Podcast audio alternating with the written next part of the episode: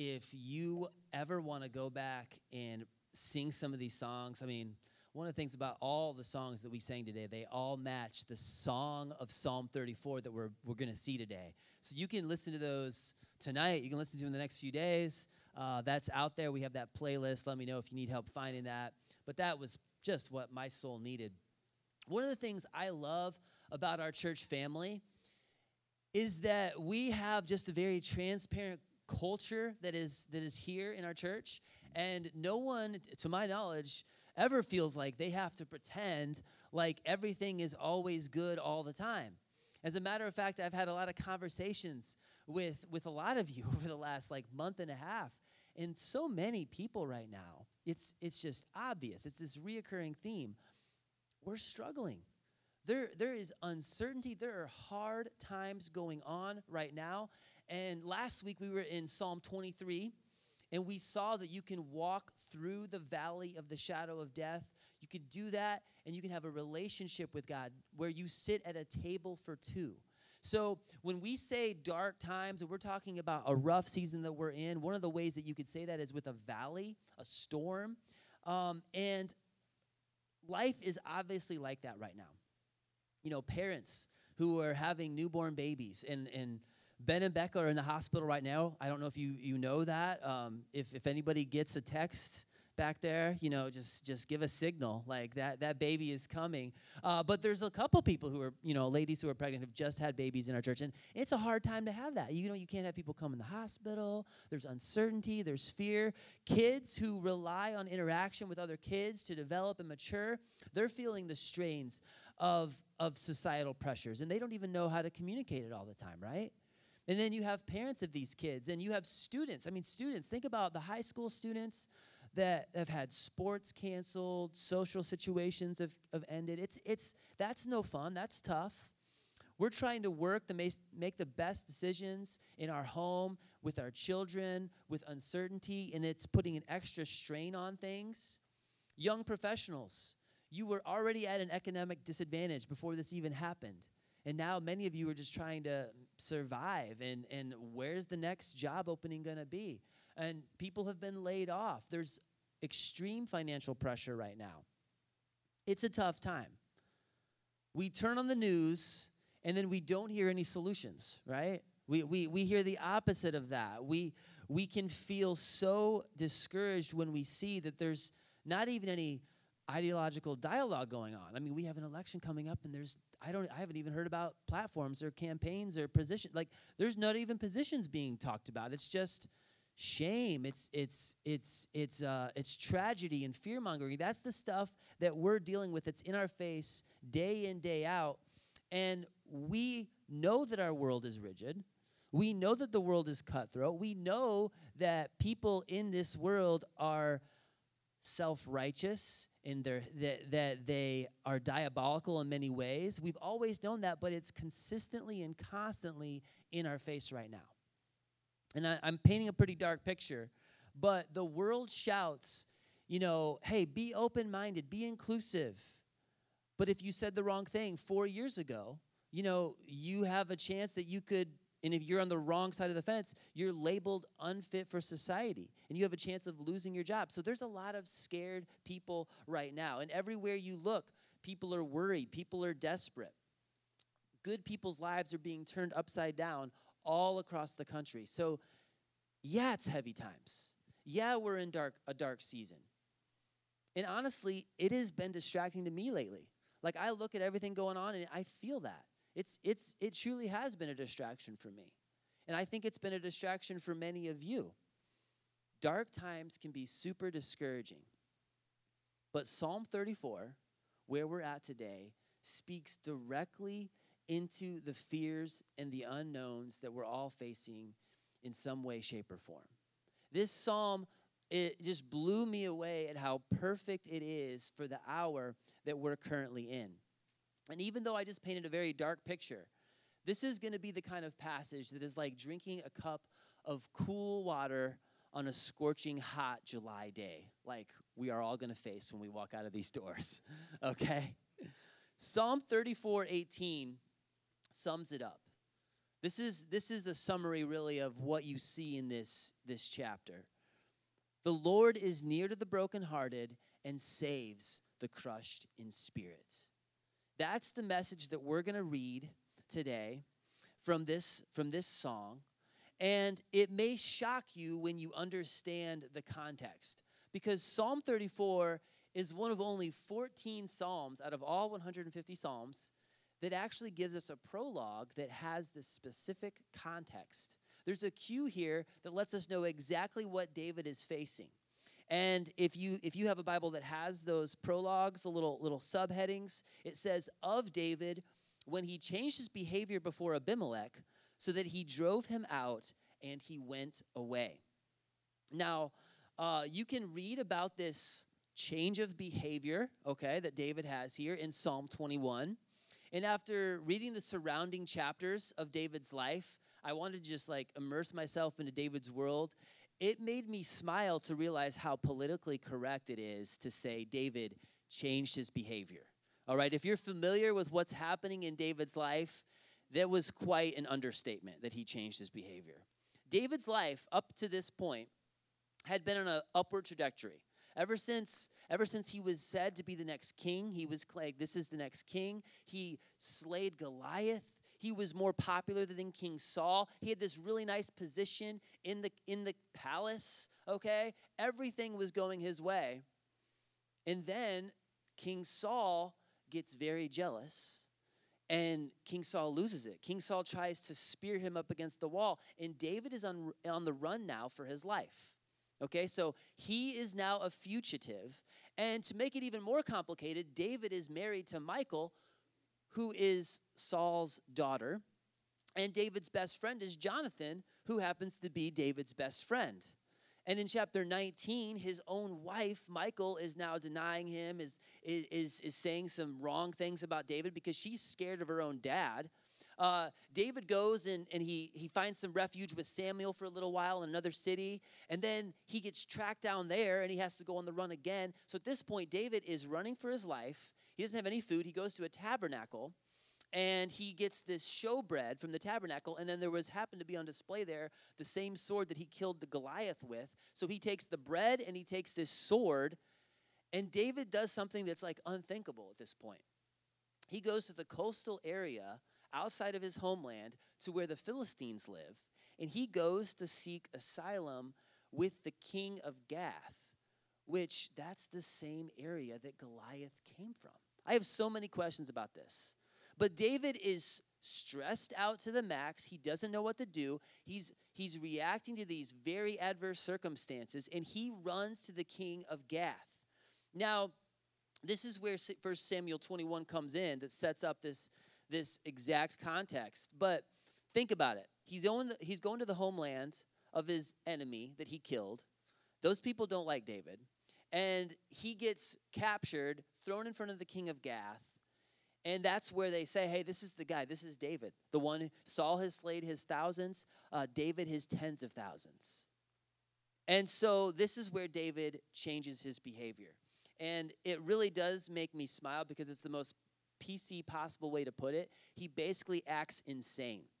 All right, uh, if you read 1 Samuel 21, he starts scratching and clawing on the wood. He starts letting drool just run down his beard. He acts like an absolute madman in the presence of the king of Gath. And it's really, it's a really great line. This is one of those humorous jewels that's found in scripture. Uh, the king of Gath says, Behold, you see this man is mad. Why then have you brought him to me? Do I lack madmen that you have brought this fellow to behave as a madman in my presence? It's like, I got enough crazy in here. Like, get this guy out of here. I don't want any more crazy people. Interesting side note, in case you want to go back and read this story, because I know this is, some of you are like, is this story even in the Bible? Like, where, where did this come from? I know you may want to go back and look at this, and you will see, this is a total side note, but it says that the, that the name of the king is King Achish. And in the prologue here for Samuel 34, it says Abimelech, right? So, whoa, what's going on with that? I actually had to bust out my Norman Geisler Handbook on Bible Difficulties because anytime you get an alleged contradiction in the Bible, I want to see what is the answer. And the interesting thing about this is that name, Abimelech, was the name that all the dynastic kings had for that area. So just like in Rome, where you know you had Julius Caesar, and then you have these 12 imperial emperors of Rome that all went by the name of Caesar, King Achish went by the name Abimelech as well. So there's not there's not a mistake there. That's just something that's in the history that the Bible records. So problem solved. But that's end of side note. I love it when Bible discrepancies are resolved and you get an answer for that. But this is unbelievable. David is so desperate, he acts like a madman. He gets sent out and he's like, It worked. I can't believe this. Like, I'm free. And then in the very next chapter, you get this great Lord of the Rings name. It says David went out from there and he went to the cave of Adullam. All right? And, and this is where we find David right now in Psalm 34 writing this song. And you would think this would either be a sad song, maybe it would be a fight song, uh, maybe a depressed song with everything. His, his life is literally crashing and burning. But instead, it's a song that shares three themes. And these themes are repeatedly woven in and out of the 22 verses. There are two sections to Psalm 34. Verses 1 through 10 are structured similar to what a hymn would be structured as. And verses 11 through 22 are more of a sermon. But when you break them down, you can actually see a three step progression on how to make it through the darkest days of your life. So that's the angle we're taking this morning deliverance through dark times. And let's start with verses 1 through 3, and let's listen to this song from a desperate man who's fallen from grace, who's fighting for his life, and let's hear what he says in verses 1 through 3. I will bless the Lord at all times, his praise shall continually be in my mouth. My soul makes its boast in the Lord. Let the humble hear and be glad. Oh, magnify the Lord with me, and let us exalt his name together. This is the first theme. It's our first point today. If you want deliverance through dark times, here is an example of what you need to do. Number one, never stop praising God.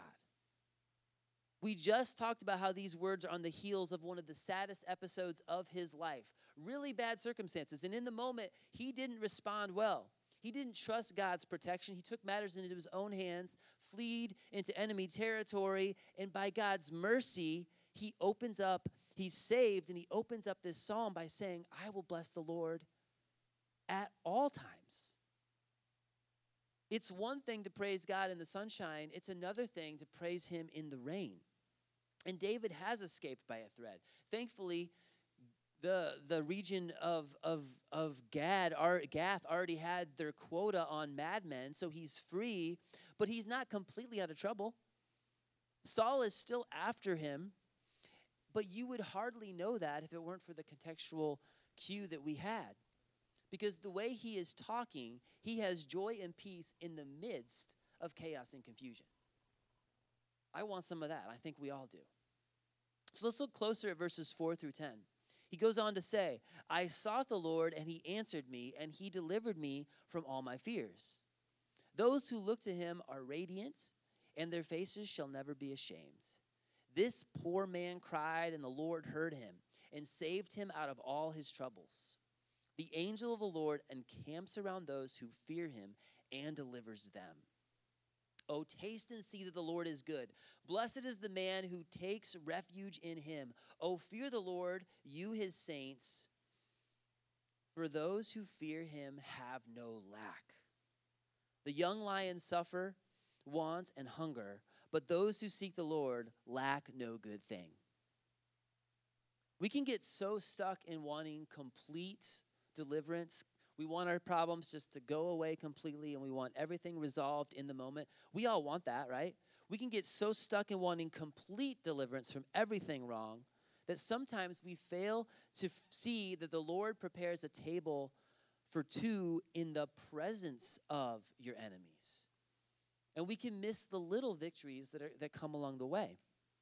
This is the first theme that's laced throughout this psalm, but his praise is continually, it's continually on his lips, in his mouth.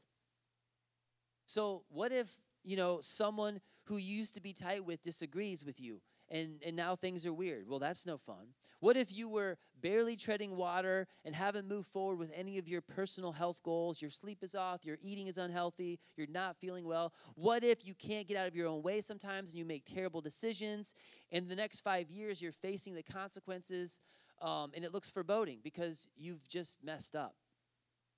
What if that's your situation? Well, look again at verse 2.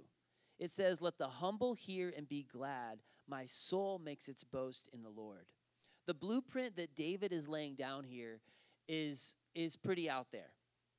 He, we, we don't usually think this way, but the posture that David is taking is I'm going to praise God no matter what happens. No matter what. I'm never going to stop doing it at all times in every situation. And the thing that I love is he's not worried about tomorrow right here. He's not even focused on tomorrow. He's focused on what happened today and he's thankful for today. He cried out and he was delivered. In verse 6, he calls himself a poor man and he's thankful that the Lord heard him. If you want to get through dark times, get closer to God, and grow stronger and become a better person for him, this is the first thing you have to do. You have to praise him for the little wins, one day at a time. Despite the circumstances, you can always find something to praise Him for. With the words of your mouth, you can magnify Him in your soul. Magnifying means to shine, it means to make Him known, um, just put Him on display. And I think sometimes as Christians, we think about a lot of other virtues and things that we should be for Jesus Christ. We think of, hey, I need to I need to show show grace. I need to be more forgiving. I need to I need to grow in the area of my temper and not lose my temper as much. We think about growing in all these other veins of our of our spiritual life, but very rarely do we think about growing in praise as one of the muscles that we need to flex, that we need to work on to get better at. But it is one of those things. Praising God will change your heart. David is praising in the mid- middle of the valley of the shadow of death. And praise is a muscle that needs to be worked out before you can flex it to its full potential. To grow in praise, you have to praise Him for the little wins, even when in the big picture it's still cloudy with a 99% chance of thunderstorms. There's still something that you can praise Him for. When things are going great, it's easier to praise God, right? It just is. But even then, even when things are great, there is still a temptation to read our own press clippings, so to speak. To, to, pride is going to slowly have um, try to try to step in there. We can get comfortable. We can forget God. And you know, for many people, you know, 2019 was that way. Like the stock market's gone up forever like we're enjoying traveling. We're not even we're not even taking it you know into consideration that we could get sick. Um, you know we have all these amazing foodie experiences where we're dining in all these great places. And then just like that 2020 hits and it all comes to a screeching halt. But even when you have all the blessings and all the good things happening it's it's easier to praise god yes. There's also a temptation there that you have to be careful about about forgetting where it's coming from who is the giver of that and if you're doing better than ever right now, that's incredible. I'm really glad for you. But don't forget where it's coming from, right? It's coming from God. Because if you do forget where the good gifts are coming from and the trial inevitably does come, it can get ugly. Even a little bit of arrogance going into the trial, even a little bit of self absorbed mentality going into the valley is going to make it get ugly really fast. And then you don't have praise on the scene. You have the opposite of praise, which is cursing, it's discouragement, it's depression. That's what some people are in right now, in the dark times that we're in. That's not where David is at, though. David has the opposite. What we see from him is a joyful, humble confidence. And one of the keys to never stop praising, even in the middle of the cave, is found in verse 6. Verse 6 says, This poor man cried, and the Lord heard him and saved him from all his trouble. David has confidence, but not a confidence in himself, right? Are you looking at verse 6 there? Where is his confidence coming from? It's a boasting in the Lord, and there's an underlying humility that is revealing itself. He realizes he's a poor man who has needs. He's not insecure, he's not brash either. He has this balance where he says in verse 10 the young lions suffer want and hunger, but those who seek the Lord lack no good thing. Just listen again to his testimony, verses 4 through 7.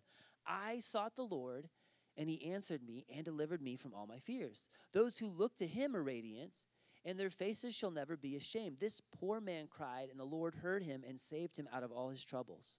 The angel of the Lord encamps around those who fear him, and he delivers them. You see this sequence? He speaks of his fears, of all his troubles, and he calls upon the Lord, and he is delivered. Now, again, David's circumstances haven't completely changed overnight. He's still a fugitive. At this point in time, we still think he's most likely still alone, but God did deliver him from a situation where he had no business making it out of. And even though his answer didn't wipe away all of the problems from his life, it preserved him so that God could do the work that needed to be done in his life right now. It's a small win, but small wins stack up to ultimate victory, right? Every small win that you have shows that God is for you, that He's behind this, and that He's going to do something through you. And that's why you can praise Him at all times. So David is humble, he's joyful, he's confident, he's even concerned for his peers right now. He's calling others to praise God, not, in spite of the crisis, but because of the crisis. And we talked about this last week, but crisis crisis moments in your life can be a very good thing. You know, fruit grows in the valley. Um, how would we ever grow into strength if we never had any adversity? We wouldn't. It just wouldn't happen. Easy times make for soft men, hard times make men strong. Goes the same way for women. All right? So praise the Lord at all times, in the green pasture and in the valley of the shadow of death. But that kind of praise can only happen if you see yourself as someone who has needs. You see yourself as a poor person who is dependent on someone else. And this is not a popular truth. It never has been, but especially in our day of empowerment. But to hear that you are dependent is not flattering, but allows you that that that truth that you accept allows you to praise him even in the dark moments. It provides a sense of security and inner peace. You have a sense of your limits. You have to realize that I'm not sufficient to solve all my problems, but there is someone who is. That's humility. The most satisfied, joyful people realize they have limitations, they can't control it all. They need a provider and they need a sustainer. Those are the most satisfied, joyful people. You shouldn't be a pessimist. You don't need to be an optimist. You can be a realist. The world is a dark place. I can't fix every problem, but there is a God who reigns over it all. That's what David sees. And we can praise him at all times because even though I'm not in control of this, I can know the person who is. I can know the one who is in control. And even though you're not control, God is. Now, the next theme that progresses from this sense of humble praise has already been mentioned in these first 10 verses that we've read. I want to point some verses out to you, and please look for the common denominator just really quick. Verse 2, it says, My soul makes its boast in the Lord, let the humble hear and be glad. There's a common theme here. Verse 7 The angel of the Lord encamps around those who fear him and delivers them.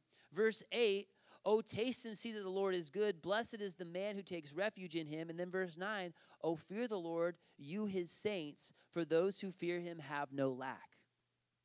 Now, I know I just am like rushing you on this, and you're probably like, hey, if I'm going to go in full Sherlock mode, I need a good 10 minutes to look at all these verses for this common denominator.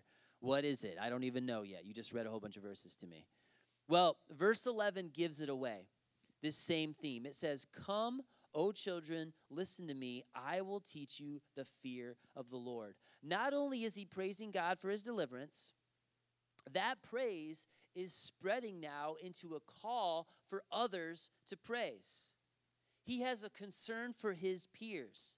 In all of these verses, he is calling those around him to join him in this anthem of praise. And this is the theme number two it's the progression. Even in the darkest of times, if you humbly thank and praise God for the next breath, for the immediate victories, no matter how little they are, you are going to have a desire then to get your surrounding neighbors in on the praise. And you're going to call them to do the same thing. I mean, I've seen this in our church with the things that are going on. God is working behind the scenes. And so many of you, I'm getting texts, hey, God is doing this. My coworker, she just mentioned for the first time that she's willing to listen to what Jesus says. I'm like, yes, that's great. You're on the front lines. You're the person that can tell this person about Jesus. I, I'm, I'm here setting up on Saturday nights, and we have guys praising God about what He's doing in their life, even in the midst of dark times.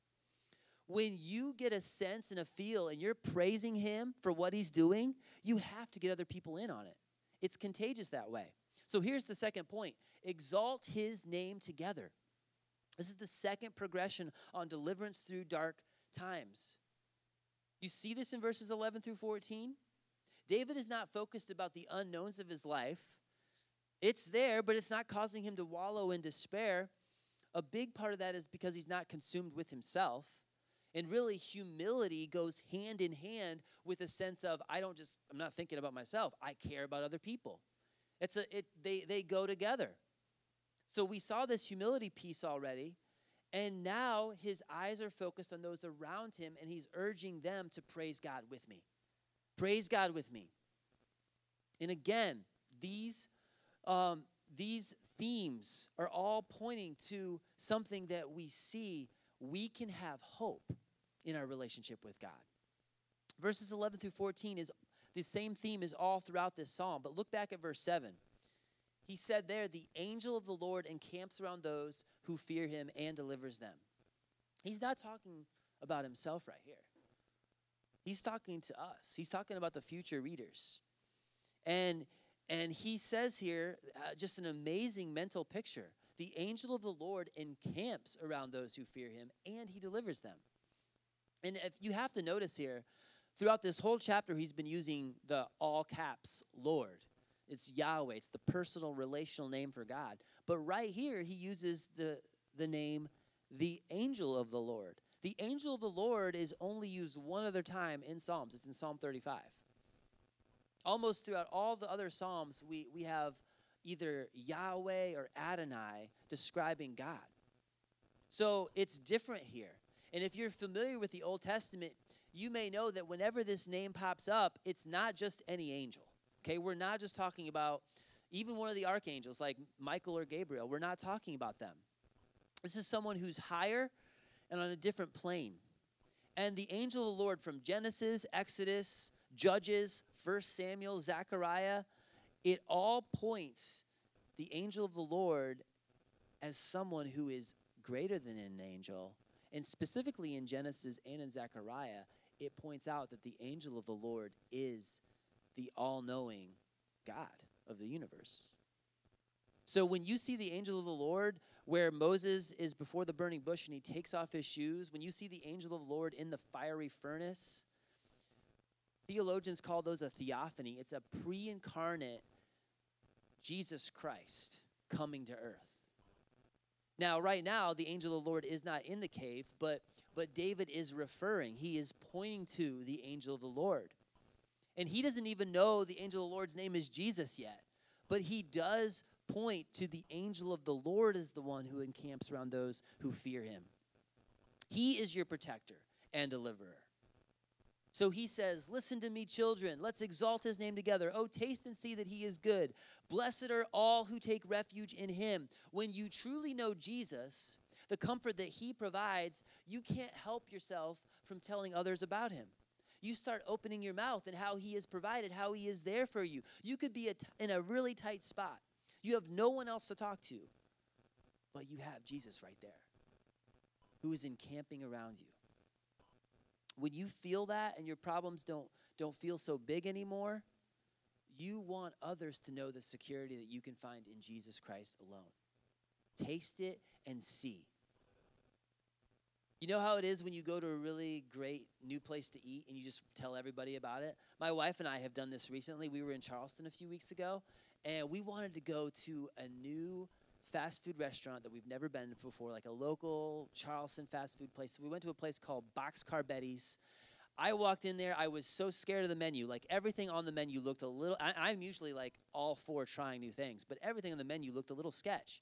And I'm like peach slaw. I don't want peach slaw on my on my chicken sandwich and pimento cheese. Like everything had pimento cheese. And I've lived in South Carolina a while now, but I haven't quite like embraced the pimento cheese thing. I've been a little scared. Well, I tell you what, I finally tried it at Boxcar Betty's, and it was the best chicken sandwich I've ever had in my entire life. Now, every time we're talking to people at the pool, wherever we're at, oh, you got to try. If you're going to Charleston, try Boxcar Betty's. It's amazing. Taste it and see. It's so good. That's what we can, when we experience Jesus, our deliverer, we want to tell others and we call others to praise him. That's how fired up we get. And the, another interesting thing about this is we know at this point in David's life, this is pretty crazy, but we know it because of Scripture reveals some stuff. It's deep. But we know the last thing that David ate right now was what? Jesus talks about this even when he's debating the Pharisees. The last thing he ate at this point was that showbread from the tabernacle. And I mean, I don't know, maybe he has a little bit of that left over in his pouch that he pulls out in the cave right now. I don't know. But he is it a coincidence? I don't know. I don't really know. I don't have a specific answer, but is it a coincidence that after he talks about the angel of the Lord who is Jesus, the very next verse he talks about eating and tasting this this bread, all right? Uh, like it's a, it's an image of eating bread, right? And we know from the New Testament that Jesus is the bread of life. All who come to him will never hunger. All who believe in him will never thirst. And I don't know for sure what David was holding in his hand or what he was actually saying when he said taste and see, but I do see a beautiful harmony and depth of who Jesus is a thousand years later and how you have to taste Jesus. You have to try Jesus to really truly believe how good he is. If we can do this in the middle of the valley when life is dark, you better be sure that people will listen to you. Are you listening to this? Are you catching this right now? I've had this conversation again with people in our church recently, very recently. Don't miss this. I need to repeat it. If you can praise God even in the darkest moments of your life, and you know what those trials are, and other people around you see the pain that you are also experiencing, and even in the midst of the dark pain that you're facing, you can still praise God, do you think that those around you will be listening. You better believe they will be listening. That's how you magnify the name of Jesus. They are going to perk up and listen. And maybe that's the only thing that's going to cause them to listen to the things of Jesus Christ, in the words of Jesus Christ. The person who experiences God's grace and mercy naturally looks to praise God with others, and God will use that testimony every single time he will use that testimony. The last theme of Psalm 34, per usual, is consistently woven throughout this song. And we have already touched on it, but the entire second half of this psalm is an expose on this third point, all right? Number three, fear the Lord with your actions. This is the next step of progression. We often think of the fear of the Lord as a posture of reverence and respect for God, and that is true. That is very true. It's a great way to understand the fear of the Lord. It's not a debilitating fear. He loves you, He cares for you with a perfect love that can't get any stronger. It could never be any greater or any less. Doesn't matter what you do, God loves you with a perfect love. So you can fear the Lord. But this is a kind of fear um, that has nothing to do with harmful forces. This is a different kind of fear. Verse 11 actually gives us the description of the fear of the Lord. And I love it because a lot of times in the Bible, it just talks about the fear of the Lord generally, as if we know what that means. But this, this right here in verse, verse 11, he actually describes it. Look at that. Come, O children, listen to me. I will teach you the fear of the Lord. And look down at verse 13. Keep your tongue from evil and your lips from speaking deceit. Turn away from evil and do good. Seek peace and pursue it. That's a description of what the fear of the Lord is. So, Praise the Lord at all times. We've already we've, we've seen these progressions. No matter what's going on, he's in control. Even if it's bad, if it's praiseworthy, God will use it to strengthen you. Number 2, you know, in turn, call others to praise him. Join me. Let's do this together. You have to taste it to try it.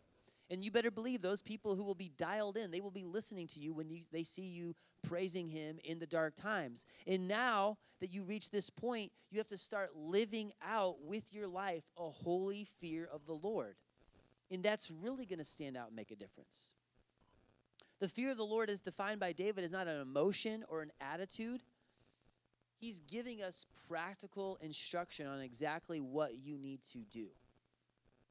And, and I love how Peter, the Apostle Peter, quotes this, these exact verses, verses 13 through 14. Like when he's writing his letter to those Christians who were in exile and dispersion, those ones who were struggling. And he says, Hey, this is how you live the life that you need to live for Jesus. And he describes the definition that David gave for the fear of the Lord. Keep your tongue from evil, keep your lips from speaking deceit, turn away from evil, do good, seek peace, and pursue peace. That is how we taste and see that He is good. It means you have to obey Him. Jesus said that if you love me, you will keep my commandments. And you can't live out these actions without obedience. A lot of people will pick or choose a few of these things. People who don't even know Jesus, I mean, they're going to be for seeking peace, pursuing peace, for sure. But you can't do all of these unless you have a relationship with your Savior, Jesus Christ. In verses 15 through 22, David is actually going to repeat everything. The, the, all these themes are just again emphasized in a sermon form, basically. And it's a perfect summary of what he just said. So as we read the rest of this chapter together, look for the contrast between those who are righteous and those who turn to the Lord compared with those who do evil. Because there's a huge contrast here. So let, let's read verses 15 through 22. The eyes of the Lord are toward the righteous, and he hears, and his ears toward their cry. The face of the Lord is against those who do evil, to cut off the memory of them from the earth. When the righteous cry for help, the Lord hears and delivers them out of all their troubles. The Lord is near to the brokenhearted and saves the crushed in spirit. Many are the afflictions of the righteous, but the Lord delivers him out of them all. He keeps all his bones, and not one of them is broken. Affliction will slay the wicked, and those who hate the righteous will be condemned. The Lord redeems the life of his servants. None of those who take refuge in him will be condemned. And one of the things that jumps out at me when I read this summary of this chapter is everything that is said here is a balanced view of life. It's a it, it's it's not it's not one extreme or the other. It contains maturity here, where in the midst of the valley of the shadow of death and obedience and actively living in the fear of the Lord, it produces a perspective, right? Where you you're pointing to the deliverance of God without overlooking the fact that in spite of God's favor, the righteous in this life will frequently suffer hard, dark, scary things. David has his troubles. We all have our troubles. So becoming a Christian has nothing to do with love, living a trouble free existence. It has nothing to do with that on this side of eternity. Nothing in this is a guarantee that life will always be easy. It is definitely, most definitely not. God's presence may mend the broken heart, but it doesn't prevent the heart from being broken. It may restore the spiritually crushed, but it does not crush the forces that may create oppression immediately. Deliverance is one thing, but exemption from trouble is another thing, and that's that's not real life.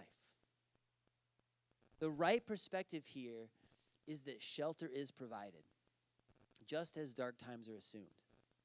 Verse 19 says, Many are the affliction of the righteous, but the Lord delivers him out of them all. So let's wrap this up. The obvious life is hard, dark times exist but you don't have to stay down. To walk through them and find deliverance through the dark times, never stop praising God, exalt his name together, and fear the Lord with your actions. Turn away from evil, do good, and pursue peace. All three of these themes, woven in and out throughout this song, create a sense of humble satisfaction even in the tough moments. And they point to deliverance. But verse 22 takes takes to another level beyond just simply deliverance.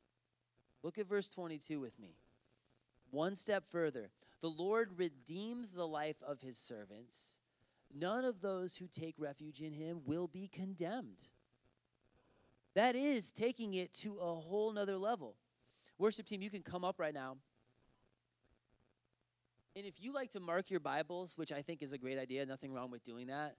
In my Bible, right after verse 22, I have how question mark. Okay?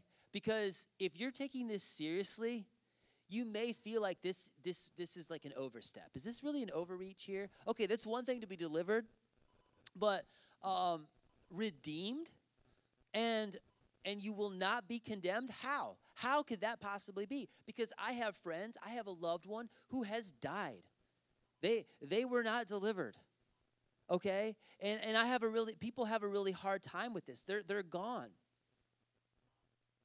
well verse 20 gives us a hint at what else is going on in this passage okay Notice verse 20. It says, He keeps all his bones, and not one of them is broken.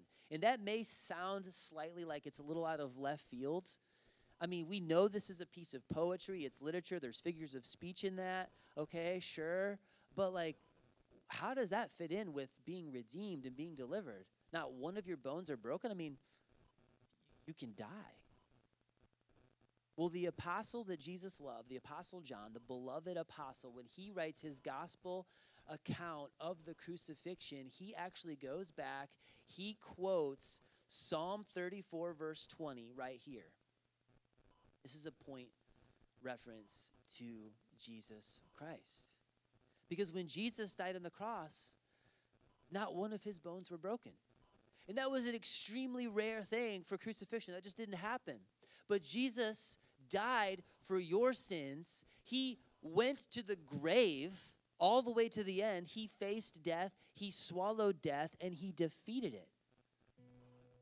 So you can write, if you have the how question mark after verse 22, how can I be redeemed? How can I not face any condemnation? This does not make any sense. Well, it does if you put Jesus into the equation. So just write Jesus Christ. How question mark? Jesus Christ. He's right here in Psalm 34. Jesus gave his life a ransom for many. He came to die for you and for me. And if you take refuge in him, you will not be condemned. He took your sin upon himself, he took our punishment, and he defeated sin and death. His affliction took him all the way to the grave, but he conquered the grave. And when you put Jesus into the equation, the grave is not the end. It's not the end. If you take refuge in Him, right here, your life will not end on earth. It's just not the end. It's going to live on for eternity. We have trials. Jesus had trials. I mean, to call what Jesus did on the cross, you can't even call it a trial. It's too nice of a word. I mean, brutal torture, agony. He went through that for you and I. Not one of his bones was broken, and he conquered death when we see that we are inefficient, but at the same time we look to Jesus, that's when you can be joyful. You can't control what happens to you, but you can know the one who is in control. This is so important that you know him. And because of that, you can praise him in the dark times. Because you can know the one who knows exactly what you're facing who is right there with you, who will use it to make you stronger, to make you a deeper person, a person who's going to be able to impact and, and, and help more people. The stuff that you're going through, the pain, if you call for praise, even in that dark moment, it will cause others to praise Him. That's what we're created to do. Taste the bread of life, the angel of the Lord who encamps around those who fear him. Taste Jesus, and you find deliverance through the dark times. Would you stand with me? We're going to praise him right now. We're going to sing one of our old favorite songs about how great he is and how he will deliver, he will redeem, he will make all things new.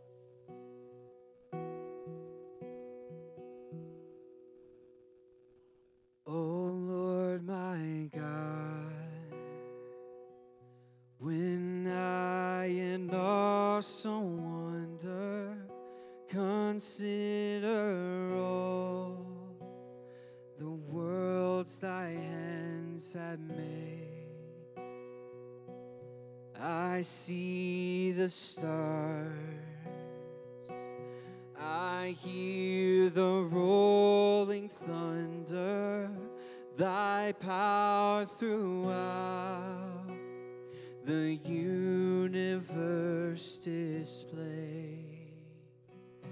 Then sings my soul, my Savior God, to thee. How great thou art! How great thou art! Then sings my soul, my Savior God, to thee. How great thou art!